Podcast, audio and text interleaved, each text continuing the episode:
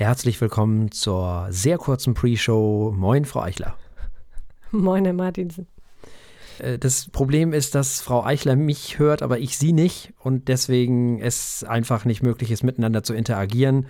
Das hm. werdet ihr während der Sendung wahrscheinlich mehr oder weniger gar nicht merken. Ihr werdet vielleicht an der einen oder anderen Stelle merken, dass die, ja, dass man komisch aufeinander antwortet sozusagen. Das liegt dann schlicht und ergreifend daran, dass ich Frau Eichler nicht höre. Das ist dann in der Sendung nicht ganz so schlimm, weil da haben wir unsere Notizen.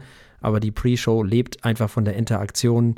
Und deswegen äh, ist das hier der Anfang und das Ende der Pre-Show und wir gehen flugs in die Sendung. okay, ab dafür.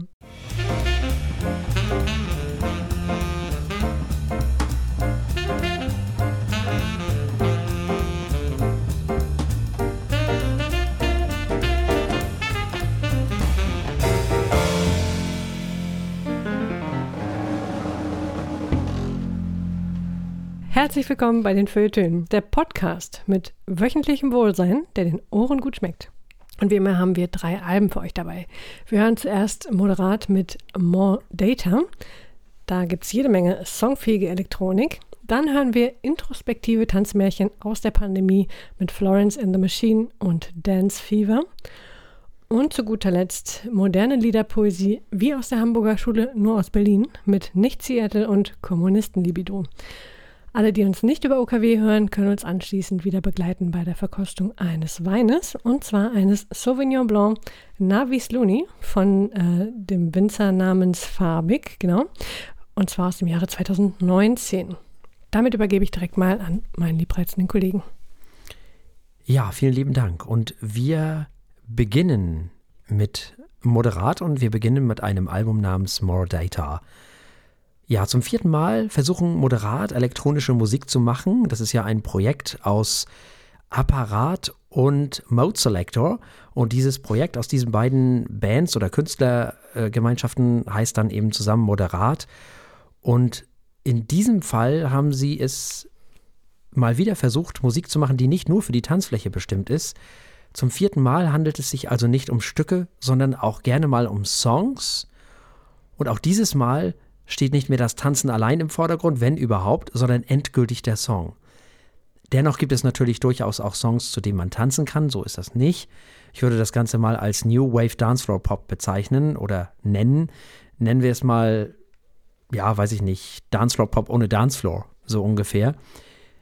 Also eigentlich eine konsequente Weiterentwicklung des letzten Albums, was da schlicht einfach nur 3 heißt, römisch 3. Und letztlich sind auf diesem Album vielleicht auch noch die besten Deepesh Mode Songs der letzten Jahre drauf. Sag ich jetzt einfach mal, werden wir sehen. Vielleicht ist Frau Eichler der anderer Meinung. Frau Eichler. Dieses Album war äh, recht vielfältig, muss ich sagen. Beim ersten Track, Fastland, äh, fühlt man sich erstmal ein bisschen wie betrunken. Die Sounds waren so merkwürdig hin und her, äh, dass es einen, mich zumindest, geradezu schwindelig macht. Und diesen Schwindel-Sound nehmen sie auch in mehrere weitere Songs mit. Das fand ich ehrlich gesagt ein wenig anstrengend. Klingt natürlich trotzdem ziemlich cool. Manche Songs, wie zum Beispiel ähm, Undo Redo, klingen zeitweise fast ein bisschen, als hätten sie Muse ins Studio eingeladen.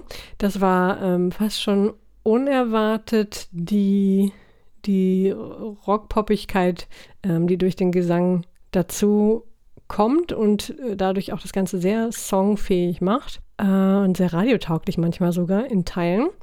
Insgesamt ist es ein unheimlich interessantes Album, auf dem es viel zu entdecken gibt, gerade für Liebhaber von elektronischen Sounds, glaube ich. Mm, die Sounds sind auch durchweg kohärent. Man erkennt immer wieder, dass es hier um Moderat geht, dass, äh, dass sie das machen, dass es zu diesem Album gehört. Der Rest ist aber immer wieder neu und anders. Die Songs sind wirklich unterschiedlich zueinander, aber man erkennt sie immer wieder an dieser ganz besonderen Art des Sounds. Äh, die Atmosphäre, die Melodien, die Themen sind recht vielfältig, aber diese Sounds verbinden das Ganze. Insofern super Album. Für mich persönlich ein bisschen zu viel Elektronik auf einmal. Also vor allem diese, ich habe gar kein richtiges Vokabular dazu. Einfach diese, diese schwindelig machenden Sounds, die haben mir ein bisschen, die fand ich ein bisschen schwierig, äh, das zu lange am Stück zu hören. Aber das macht es musikalisch nicht weniger spannend. Ja, ich habe ja gerade schon gesagt, dass das ein Projekt ist aus Mode Selector und Apparat. Und äh, dieses Projekt haben wir auch schon vor einiger Zeit besprochen. Wir haben nämlich genau dieses Album besprochen namens Römisch 3 damals. Das hier ist tatsächlich mehr oder weniger ein Album voller Songs. Ähm, noch mehr als auf diesem Album namens Römisch 3 setzt More Data auf den klassischen Popsong. Also weg von diesem meandernden elektronischen Sound-Collagen oder Sound-Aneinanderreihung von elektronischen Sounds hin zu strukturiertem Song. Das eine ist nicht unbedingt besser als das andere, aber es wird so, diese Richtung ist man immer weiter konsequent gegangen. Es wird also auf jeden Fall schon mal moderat helfen, eher im Radio stattzufinden. Zumindest die Songs, die sich dafür eignen. Da sind so auf diesem Album durchaus drei, vier, fünf Stück drauf. Mm, die Songs sind zum Teil richtig gut. Ist der erste Song namens Fastland noch instrumental, wird in dem zweiten schon das erste Mal gesungen und zwar so richtig gesungen und das klappt richtig gut. Das klappt sehr gut. Ähm, was nun moderat vom elektronisch geprägten einheitsbreigen Durchschnittsquatsch unterscheidet, ist, dass den Songs hervorragende Sounds innewohnen. Die Menschen, die wir hier hören, haben Ahnung von dem, was sie da tun. Samples sind da, wo sie hingehören, Synthi-Sounds sind großartig, die Produktion ist sehr gelungen und für mich ist es im Moment das Album in diesem Jahr, wenn es um elektronische Musik geht. Das kann man schon so machen. Das hat schon sehr, sehr viel Schönes. Die Beats sind sehr schick, wenn auch nicht so tanzflächig wie in der Vergangenheit. Und Undo Redo und Doom Hype sind vielleicht die besten Deepesh Mode Songs der letzten Jahrzehnte. Und das, was du als Muse wahrnimmst, ist natürlich Deepesh Mode. ja, ja. Hm. Ähm, für Moderatverhältnisse sind das schon richtige Ohrwürmer teilweise, muss ich sagen. Das sind richtige Popsongs auf diesem Album. Das ist wirklich unglaublich. Habe ich nie mit gerechnet oder hätte ich nie mit gerechnet. Das ist richtig, richtig stark. Ich finde überhaupt, das ist kein schwaches Stück auf diesem Album, kein schwacher Song. Ich fand das bis von der ersten bis zum letzten Minute richtig gut alles. 44 Minuten sind auch genau richtig von der Länge her. Es kommt überhaupt keine Langeweile auf. Ich fand das alles sehr schön ich möchte nochmal die Synthi-Sounds hervorheben, die sind nämlich mal richtig amtlich. Ich möchte nochmal darauf hinweisen, dass diese Menschen hier ihr Handwerk verstehen, die wissen genau, was sie da tun und vor allem, wie man es richtig macht. So macht man das. So macht man richtig geile Songs einfach. Das ist einfach großartig. Und vielleicht hört Deepesh Mode ja zu beim Moderat und hört sich an, wie man es machen kann. Also so wäre es schön. Das äh, würde mir sehr gefallen es ist, es ist ja nicht einfach nur ein Abklatsch. Sie haben ihnen ja, sie haben den Songs ja durchaus auch ihre eigene, mh, hm, ihre eigene Qualität hinzugefügt. Also das, was Moderat ja wirklich gut kann, dieses etwas Nervöse, was du ja gerade eben schon so ein bisschen beschrieben hast, dieses Hin- und Her wabernde, das gehört ja zum Moderat auch so ein bisschen dazu. Das ist ja auch das, was es am Ende ausmacht. Also nicht, dass ihr das jetzt falsch versteht. Es handelt sich hier nicht um müde Deepesh Mode Songs, Abklatsch Gedöns-Ding siehst, sondern das sind wirklich tolle Songs, die aber ganz klar äh, Deepesh Mode, ja, oder in, in, diesem, in diesem, diesem Kontext Deepesh Mode zu verorten sind, wollen wir mal so sagen. So. Also ich bin tatsächlich hingerissen, muss ich ganz ehrlich sagen. Dieses Album, More Data von Moderat, ist im Jahre 2022 erschienen und deswegen wollen wir es natürlich auch gerne bewerten auf unserer Skala von steht, läuft und rennt. Ah, das ist schwer für mich, denn äh, es hat natürlich eine hohe Qualität. Das würde einen Rent rechtfertigen. Gleichzeitig fällt es mir schwer, dieses Album lange am Stück zu hören. Ähm, deswegen wird es vermutlich nicht mein Album des Jahres werden. Ich gebe ihm trotzdem mal einen Rent, denn das kann sich, letzteres kann sich übers Jahr ja noch verändern. Ja, ich finde, es ist ein tolles Album. Ich fand es unfassbar kurzweilig. Gehet hin und höret. Gehet hin und höret Moderat. Moderat ist eine tolle Band oder ein tolles Projekt. Äh, von mir bekommt dieses Album ein klares Rent. Also, wir haben gehört More Data von Moderat und es gab ein Rent von Frau Eichler und ein Rent von mir. Und damit kommen wir wie so oft zu etwas ganz anderem. Wir kommen zu Florence and the Machine und Dance Fever. Dance Fever ist das fünfte Album der Londoner Band rund um Sängerin Florence Welch, schwieriger Name. Sie selbst beschreibt es als Märchen in 14 Songs, inspiriert von einer Tanzpest, der sogenannten Choreomanie, die offenbar im 16. Jahrhundert Teile von Europa überfiel. Es ist äh, tatsächlich eine spannende Geschichte, lohnt sich mal Wikipedia anzuschmeißen. Ähm, das Album jetzt, Dance Fever, ist zugleich eine Fabel nach der alten Weisheit. Man solle doch sehr vorsichtig damit sein, was man sich wünscht, weil es ja halt in Erfüllung gehen könnte. Äh, ganz ähnlich ist es Florence in the Machine anscheinend gegangen, oder zumindest Florence äh, Welch, die darüber wohl nachdachte, ähm, vielleicht nicht mehr zu performen oder nicht mehr, äh, wie es wohl wäre, damit aufzuhören, irgendwie live zu spielen. Und just dann kam der Lockdown und äh, sie wurde dazu gezwungen. Das ähm, scheint sie wohl sehr beeindruckt zu haben. Und genau während dieses Lockdowns ist auch das Album dann letztendlich äh, aufgenommen und produziert worden in London statt in New York wie ursprünglich geplant. Äh, wer Florence and the Machine noch nicht kennt, äh, hat wahrscheinlich unterm Stein gelebt, aber äh, kann jetzt auch noch erfahren, dass sie schon immer genreübergreifend gewesen sind. Sie mischen oft viel zusammen. Meistens findet man irgendwie Indie-Rock, Pop, Folk, Neo-Soul oder auch Art-Rock wieder. Und auch Dance Fever vereint, vereint wieder viele Genres von Progressive und Baroque-Pop über Indie-Pop, Disco, Spoken Word, Word bis Industrial. Also jede Menge verschiedene Einflüsse. Äh, auch künstlerisch hat man sich inspirieren lassen für das Cover Artwork. Also das ist schon ein spannendes Projekt. Wir hören erstmal, was Herr Martinsen zu sagen hat. Ja, das äh, ist unverkennbar Florence and the Machine, was man da hört. ne? ähm, wie man sie auch schon lange kennt. Das wird erstmal viele Leute freuen, viele Fans wird das freuen. Und das ist alles zum Teil gut, zum Teil auch richtig gut. Leider zum Teil aber auch sehr langweilig und hm. insgesamt sehr durchwachsen. Das Album changiert so zwischen wow und oh ja, so ungefähr. Beim ersten Song King denkt man sofort, also so ging es mir jedenfalls, was ist das? Ist das vom letzten Album von The National übrig geblieben? So, das war mein erster Gedanke. Denn genauso hört es sich tatsächlich an. Der zweite Song, Free, ist da schon wesentlich besser. Der elektronische Bass und der Beat machen Spaß und bilden dann einen schönen Kontrast zu dieser folkigen Melodie und Struktur dieses Songs. Das ist schon sehr schön. Dann macht das Album erstmal eine kleine Kunstpause. Und wäre da nicht die Stimme von Florence Welch, man würde sich denken, oh nu, kommt da noch was? Und ja, es kommt noch was, nämlich Heaven is Here und äh, Daffodil, die so ein bisschen ineinander übergehen. Letzterer ist vielleicht der klassischste Florence and the Machine Song auf diesem Album. Mich erinnern die ja teilweise immer so ein bisschen an Tori Amos, so von der Stimme her so ein bisschen. Ähm, es gibt einige Interludes auf diesem Album, was ich ganz interessant fand. Ich habe da ähm, äh, zwei Fragen. Und zum einen wo ist das mit der Tanzwut, also mit diesem, wo ist das musikalisch wiederzufinden? Das habe ich überhaupt nicht wiedergefunden.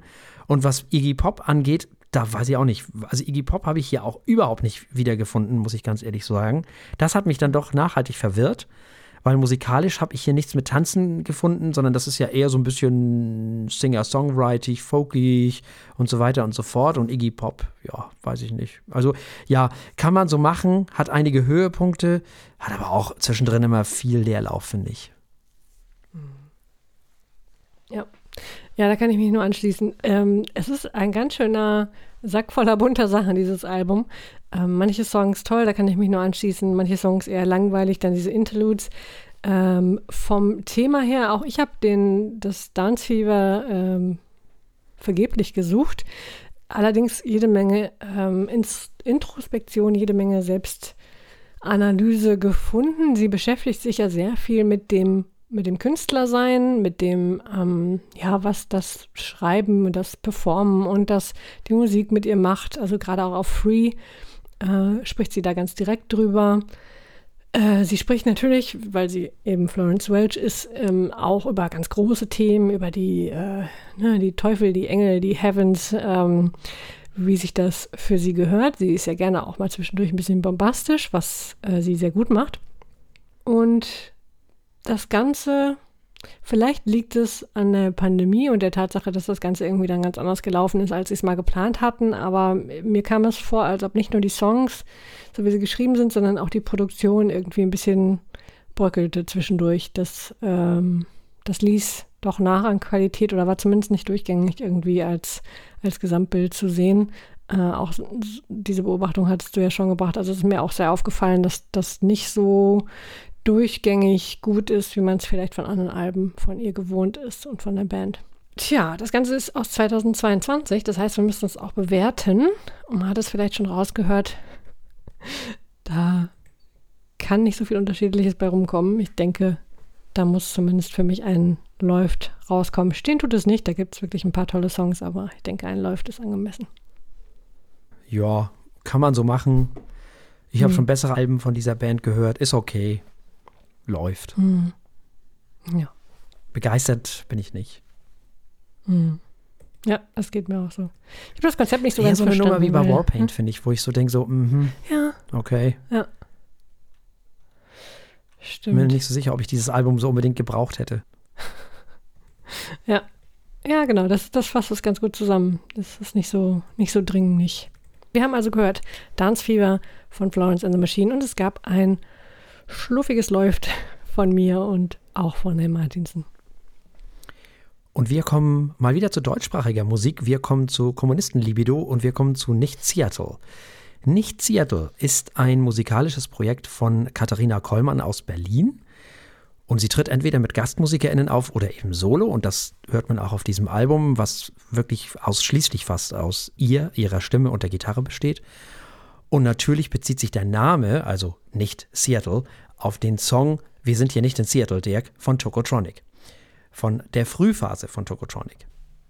Und die hatten auch Einfluss auf das, was sie musikalisch gemacht hat und immer noch macht. Das aktuelle Album Kommunistenlibido, das 2022 veröffentlicht wurde, verhandelt nun unter anderem das Thema Liebe im Kapitalismus. Sie setzt sich auf diesem Album künstlerisch mit den eigenen Widerständen und Lebensumständen auseinander. Ein spannendes deutschsprachiges Album, bei dem man nicht immer so richtig weiß, wo die Künstlerin mit einem hin will, aber darauf kommt es auch gar nicht immer an. Frau Eichler. Der Titel schon hervorragend. Ja, man weiß gar nicht, welche poetische Genialität man hier zuerst zitieren soll. Also gleich zu Anfang des Albums. Ja, der erste Song spielt, da hat es mich schon weggehauen. Ich bin ein Fadenschein. Wer denkt sich bitte solche coolen Sachen aus? Es geht nur so weiter. Die Frau ist unheimlich poetisch und ähm, nicht nur poetisch, sondern auch politisch. Sie macht das unheimlich gut. Ähm, ihre Songtexte einfach gut klingen zu lassen. Diese Wortkreation, diese Bildlichkeit funktioniert hervorragend. Mm, aber sie kann auch politisch sein, ohne parteiisch zu sein. Und das ist schon wieder eine Kunst für sich. Sie kann Gesellschaftskritik üben, ohne einfach nur Schuldige zu suchen und draufzuhauen. Äh, stattdessen bezieht sie sich oft auch auf sich selbst und ihre eigenen Erfahrungen. Das funktioniert sehr gut. Ich finde, ihre Songs und Texte kommen zu, am besten zur Geltung, wenn sie mit ihrer simplen Gitarre oder hin und wieder auch mit äh, einem Flügelhorn alleine ist, wenn sie einfach nur nachdenklich ihrer Poesie Raum lässt. Die Songs funktionierten meiner Meinung nach am besten. Ausgerechnet der Titelsong Kommunistenlibido fand ich, da versteckt sich der Inhalt ein bisschen hinter dieser sehr dissonanten äh, Klangwand und der etwas eckigen oder kantigen Produktion, so als, als Beispiel, also als Gegenbeispiel. Aber das macht das Album nicht schlechter, denn insgesamt ist das wirklich ein tolles und wichtiges Album. Eine sehr schöne, zukunftsfähige Rückkehr zum eigentlich klassischen Liedermachen, denn das ist, was sie da tut. Aber halt mit modernen Werten, modernen Worten und einer Menge Marx, würde ich sagen. Das macht echt Spaß zu hören. So, das ist doch mal was. Das ist anders. Das ist irgendwie frisch. Das hat mir sehr gefallen. Man ist erstmal verwehrt ob der Texte, da muss man schon sehr aufpassen. Da muss man wirklich ein bisschen hinterher sein, um da mitzukommen. Am Anfang war ich schon so ein bisschen, äh, what, wo will die jetzt gerade mit mir hin? Also musikalisch ist das so Indie-Pop, Indie-Rock ein bisschen Singer-Songwriterin natürlich auch. Der ein oder andere mag sich ein bisschen an Judith Holofernes erinnert fühlen, von der Stimme her. Ist einfach mhm. so, ist ja nun kein Geheimnis, dass sie so ein bisschen Ähnlichkeit mit der Stimme hat. Das Ganze ist nicht auf Hochglanz produziert und das ist auch gut so. Und vielleicht erwähne ich nochmal Judith Holofernes, für die, die es nicht wissen, die ehemalige Sängerin von Wir sind Helden. Tolle Gitarren hört man hier, unfassbar gut gespielt ist das. Meist hört man hier auch gar nicht so viel mehr, außer eben diese Gitarren und ein Bass, der wahrscheinlich auch von Katharina Kollmann selber gespielt wurde, keine Ahnung. Man hört sogar das Summen und Sirren und Rauschen der Verstärker auf diesem Album und das finde ich großartig, das habe ich ganz lange nicht gehört. Das ist ja richtig gut. Das Album hat richtig Luft zum Atmen. Niemand hat hier irgendwas kaputt produziert. Das passt auch gar nicht zu dieser Musik. Das ist einfach so nah. Es hört sich an, als wenn sie in dem Raum spielt und singt, in dem man selber gerade ist. Und das funktioniert natürlich nur, wenn das genau so gemacht ist wie auf diesem Album. Wenn man den Verstärker hört, wenn man alles hört, jeden kleinen jedes kleine Plektrumgeräusch auf der Gitarre und all diese ganzen Sachen, das ist fantastisch. Äh, klasse Melodien, sehr karg arrangiert sind die meisten Songs, also eher weniger Instrumente und das gibt Raum für Stimme und Texte, das hast du ja gerade auch schon gesagt. Und Texte sind auch das Stichwort, mit denen kann man sich nämlich stundenlang beschäftigen. Alles in allem ist das ein extrem authentisches Album, finde ich. Das ist äh, ein sehr glaubhaftes Album. Der Einfluss von Tokotronic ist vor allem bei den Gitarren zu hören, finde ich. Die Texte sind noch ein bisschen vager als bei Tokotronic, teilweise. Sie geht also noch einen Schritt weiter, aber ohne in diese märchenhafte Geschichte abzugleiten. Oft sind die Texte einfach nur sehr abstrakt und nicht konkret zu greifen und oftmals sind sie genau das Gegenteil. Wenn man zuhört, dann geht es auf diesem Album um Zuhause sein mögen und um das Suchen des Zuhauses sozusagen, um das Festhalten an anderen Menschen und die damit verbundenen Enttäuschungen. Ein sehr menschliches Album, ein sehr nahbares Album und dann doch wieder ganz weit weg und abstrakt. Also es ist fantastisch. Es ist großartig. Ich bin total begeistert. Es ist ein, eine Künstlerin, die ich unglaublich gerne mal live sehen würde. Muss ich ganz ehrlich Ich sagen. auch. Das ist und wahrscheinlich. weißt du, was ich gerne, Hm? hm? weißt Ja? du, was ich gerne hören würde? Hm? Wenn sich zwei äh, kommunistisch angehauchte Wortkünstler zusammentun, wir mal ein Nicht-Seattle äh, Disaster Feature bekommen. Das möchte ich jetzt haben. Ja, hübsche Idee. Keine schlechte Idee, ja. Ja, das wäre so, also das würde ich, glaube ich, gerne sehen. Ähm, ja, wir haben gehört, Kommunistenlibido von Nicht Ziertel und das heißt, wir müssen das Ganze jetzt auch bewerten, weil das Ganze ist ja im, zwei, im Jahre 2022 erschienen. Ja, was machen wir mit diesem Album? Da muss ich nicht lange zögern. Ähm, aber man mag sich wundern, Frau Eichler gibt einem deutschsprachigen Liedermacher-Album jetzt einfach mal ein Rent. Ich war sehr begeistert. Also, unfassbar gutes Album. Ich bin begeistert. Rennt, rennt, rennt. Aber sowas von. Also, wir haben gehört Kommunistenlibido von Nicht Seattle und es gab überraschenderweise ein Rent von Frau Eichler und ein Rent von mir. Jetzt geht es wieder um den Wein. Wir sind heute in Tschechien sozusagen virtuell. Wir sind bei Roman Farbig. Das ist ein junger Winzer in äh, Ustupece. Dort liegt auch das Weingut und er hat dort den elterlichen Betrieb übernommen. Aber es geht ihm so gar nicht um Tradition, sondern er möchte Innovation in die Weinwelt bringen. So liest man. Farbig hat unter anderem in Österreich, Spanien und Neuseeland gelernt, mit Weinreben umzugehen. Und diese internationale Erfahrung bringt er zurück nach Tschechien, um ausdrucksstarke und fruchtige, vor allem Sauvignon Blancs herzustellen und mit neuen und unkonventionellen Methoden zu experimentieren. Unter anderem hört man, äh, dass er seine Sauvignon, Sauvignon Blancs auch in Holzfässer tut. Das fand ich interessant. Ähm, es ist bei diesem aber, glaube ich, nicht der Fall. Der heißt, äh, den wir vor uns haben, der Sauvignon Blanc, der heißt Navisluni, ist von 2019. Navisluni heißt so viel wie auf dem Boden und ist in diesem Fall die Einzellage, in der die Reben gewachsen sind für diesen Wein. Er, es ist ein Weißwein, wie man äh, sich denken kann beim Sauvignon Blanc, und er ist mit 13 Volumenprozenten abgefüllt worden. Ja. Sieht auch schon sehr äh, weißweinig aus. Also die Farbe ist wirklich sehr hell. ja, ist jetzt kein Riesling, ne? Nee, das nicht, aber Also, schon. Mehr, mehr Weißgold als Gelb. ja, das ist sehr heller Bernstein.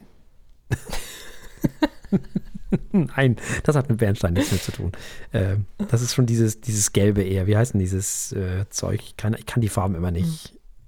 Es gibt da Tabellen für, wie das alles so. Die müssen wir Oh. uns mal ran schaffen, damit wir hier mal offiziell irgendwelche Mhm. Farben benennen können. Weil das ist ja wirklich traurig mit uns. Das ist ja wirklich eine traurige Veranstaltung. Also, Ich finde, wir sollten diese Farbtabelle nehmen und sie übersetzen in verschiedene Bernsteine. oh ja, das finde ich gut. Okay. Ja, ähm, riechen wir doch mal. Mhm. Ui, das ist sehr Fresh, würde ich mal sagen. Ja, Ich sag Genau. mal dazu, ich habe den am fresh. Donnerstag geöffnet, Mhm. weil ich ja weiß, der Sauvignon Blanc braucht nicht so lange und der verliert auch recht schnell. Ähm, so, und deswegen habe ich gedacht, na, lass das mal mit Mittwoch bleiben, nimm den mal lieber am Donnerstag und äh, dann lässt du den am Freitag zu, also öffnest den am Donnerstag, trinkst was ab, lässt den am Freitag zu. Und das war auch die richtige Entscheidung, weil am Donnerstag war der noch ein bisschen kantiger. Ein bisschen Mhm. runder ist er schon geworden, dadurch.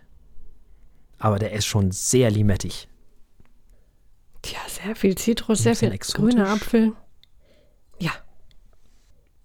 Ist auch ein bisschen würzig, finde ich. Ja. Aber auch so ein bisschen Honig. Ein Hauch Süße ist da auch drin. Der ist saftig. Der wird einen enormen Zug haben. Mhm. ja, das ist so ein, so ein, so ein exotischer Früchtekompott irgendwie. Also es ist ja ein Bouquetwein, so ein Sauvignon Blanc ist ja sehr, sehr, sehr, das ist, ne, da sind ja sehr viele Dinge, die an deine Nase rankommen. Ja, das ist auch so Mango, ne? Das ist so in die Richtung. Mango, Melone. Ja. Ja. Genau. Spannend. Ich habe Mango verstanden und ich stimme dem zu. Ja, Mango, Mango und Melone, genau. Und die Hörer wundern sich immer, warum verstehen die sich nicht und warum hören wir beide Spuren? Das liegt daran, dass Frau Eichler sich selber auch noch aufnimmt.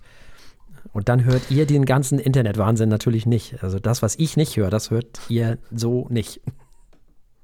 Und das ist auch gut so. Ihr würdet Ja. schlicht wahnsinnig werden. Eigentlich müssten wir mal eine Folge so veröffentlichen, das können wir natürlich nicht machen, aber es wäre mal Oh ganz Gott, witzig, nee. was ich hier alles wirklich durchstehen muss, das ist also wirklich, also das ist wirklich nicht zu fassen. Was man für diese Sendung alles auf sich nimmt. Irgendwann finde ich noch raus, woran das hier liegt. Es ist echt. Er hat aber wirklich was, was. Jetzt kommt wieder mein Lieblingswort, Vegetabiles. sowas, was, was Gewürziges, sowas. Ja. Ne? Krautig. Also durchaus spannend, finde ich. Ja. Tja, wollen wir mal probieren? Ja, sehr gerne. ja. Tschechisch, ich habe extra gerade nachgeschaut. Ah. ah. Äh, anscheinend sagt man irgendwie so ähnlich wie na zdravie. Also so ähnlich wie äh, Nastrovie, aber halt nicht wirklich. Na Hm? oder so. ah, Nastravi. Ja. Okay. Ja, dann. Nastravi. Nastravi. Ja, Limette.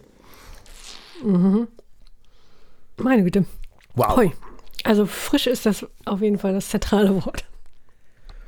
Hui. Hoi, Sag ich mal. Das ist ein Sommerwein, aber so Also, richtig. das ist ein Wein, der ist was für Schorle. Oh ja. Oh, das ist lecker. Ja. Ja. Das stelle ich mir gut vor. Man muss ja nicht immer das Mineralwasser nehmen dafür. Man muss ja kein, kein, man muss ja kein Blubberwasser da reinmachen. Mhm. Kann ja auch still sein. Und dafür ist der aber. Oder einfach Eiswürfel reinschmeißen. Ja, wirklich. Oh, richtig, wirklich, wenn es warm ist. Das ist toll.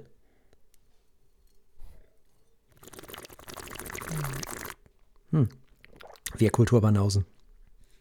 Der lässt sich natürlich auch so hervorragend trinken, aber ich finde den ein bisschen, also das ist ja wirklich, das ist ja schon wirklich ein strammer, also selbst ein krasser Riesling äh, geht so in diese Richtung, aber das ist mir ein bisschen zu viel Säure. So an sich so. ja, ja. Da Das ist schon sehr krass. Also, ja, auf jeden Fall. Also schon so sauer, das geht schon leicht ins Bittere, ne? Ja, ja, tut es. Ich finde, das hat im Nachklang, nach, wie sagt man, Nachklang, ähm, was von grünem Tee. Und zwar auch die Ja. Bitterkeit, die hat was von Ja. grünem Tee. Total. Du hast recht. Hat es. Was eigentlich lecker ist, aber echt, äh, Wow. wow. hat ganz schön Wumms, ja. Ja, der hat wirklich Wumms. Meine Güte. Also da probiert auf jeden Fall jemand was. Das finde ich ja geil, ne? Ist ja toll. Also für all die, die auf so richtig, richtig knackige Frische stehen, die so richtig Bock haben auf sowas, limettige Frische. Und es gibt genügend Leute davon. Und ich verstehe auch warum. Das ist euer Wein. Das ist wirklich cool. Das ist wirklich richtig, richtig, richtig, also frisch, frischer, noch frischer Fabik. Also.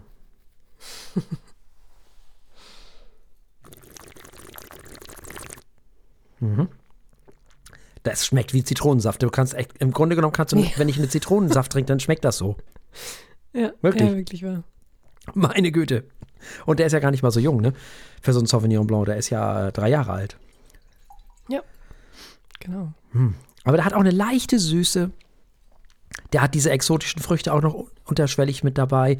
Aber die Säure ist sehr dominant, muss man dazu sagen. Und der animiert natürlich sofort zum nächsten Schluck, ne? Damit. Ja, Säure hin oder her. Man weiß schon, dass man Ja, deswegen. leiden wird und möchte trotzdem den nächsten Schluck. Ja, das ist die Säure. Die Säure macht, dass du weiter trinkst.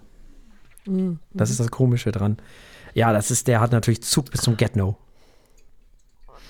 Mhm. Speichelanregend. Mhm. Ohne Ende. Sehr gut. Also, Sehr gut. Und ein Bio-Wein habe ich ganz vergessen zu erwähnen. Gut. Ähm, tja, die Bewertung ist dann ja auch nicht allzu schwer, würde ich sagen. Für diesen Wein. ja, was mache ich jetzt damit? Auf unserer Skala von 1 bis 7. Ja, also, mm, wenn ich nach ganz, nur nach persönlicher Präferenz gehen würde, dann würde der drei Punkte kriegen. Hm. So, nun muss er ja, muss ich ja fair bleiben. Und das ist trotzdem natürlich qualitativ ein hochwertiger Wein. Und der hat ja auch keine Fehlnoten oder irgend sowas, das ist ja Quatsch. Sondern der hat einfach nur eine wirklich knackige Säure, was einfach nicht mein Ding ist. Ähm, und deswegen bekommt er von mir vier Punkte. Du nimmst es mir vor, vorweg. Genau die vier Punkte werde ich auch vergeben, denn es ist ein sehr cooler Wein, aber auch überhaupt nicht mein Ding. also vielleicht viereinhalb oder so, aber das Eher dann schon. dreieinhalb bei mir. Oh, okay. Nein, nee, das, äh, ich kann mir schon vorstellen, den im Sommer mal zu trinken. Ich glaube, ich würde ihn mir nicht nochmal selbst aussuchen. Äh, dafür ist dann doch zu weit weg von dem, was, was so mein Geschmack wäre. Aber äh, mir fallen, fällt gleich eine Freundin ein, der, den ich, äh, der ich diesen Wein sofort empfehlen muss, denn die steht auf solche Sommerweine. Auch so spritzig. Also alle, die uns jetzt hören, wer so frische, spritzige Weine für den Sommer mag, dann äh, sollte man den Sauvignon Blanc Navis Luni von Farbig sich mal gönnen. Ist übrigens im Moment, äh, wer sich jetzt sehr angesprochen fühlt von dieser Art des Weines, möge ganz schnell zu Herrn Lobenberg wechseln, denn der hat die gerade im Angebot, habe ich gesehen. Aber nicht mehr aus dem Jahr 2019, oder? Ah, sind schon abverkauft? Das Glaube kann ich ja. mir gut vorstellen. Es gibt aber einen 2020er. Ach, sehr schön. Der Mhm. wird ja wahrscheinlich re relativ ähnlich sein. Ja, wahrscheinlich. Und der ist ja auch jung trinkbar. Sauvignon Blancs müssen ja nicht so alt werden. Ja, ja, ja. Gut, das heißt, der Sauvignon Blanc Navis Luni von 2019 von Roman Farbig hat vier Punkte von Herrn Martinsen und vier Punkte von mir bekommen. Und damit sind wir ans Ende auch dieser Sendung angekommen. Und selbstverständlich gibt es auch beim nächsten Mal wieder drei Alben und ein Wein. So ist es. Wir hören On Early Music von Francesco Tristano. Den hatten wir doch auch schon mal in der Sendung. Ähm, dann hören wir noch Two Ribbons von Let's Eat Grandma. Sehr schön. Ich liebe unsere Band. Also, gut. Und wir haben äh, noch einen schönen Bandnamen, nämlich Porridge Radio.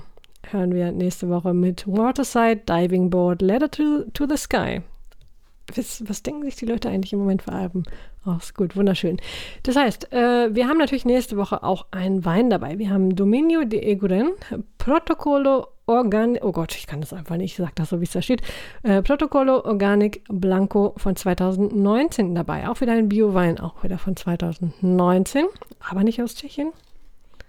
Mal sehen, wir machen wieder eine kleine Europareise die nächsten Wochen. Sehr schön. Bis dahin bleibt uns an dieser Stelle nichts anderes als zu sagen, bleibt uns gewogen. Bis zum nächsten Mal. Tschüss. Tschüss.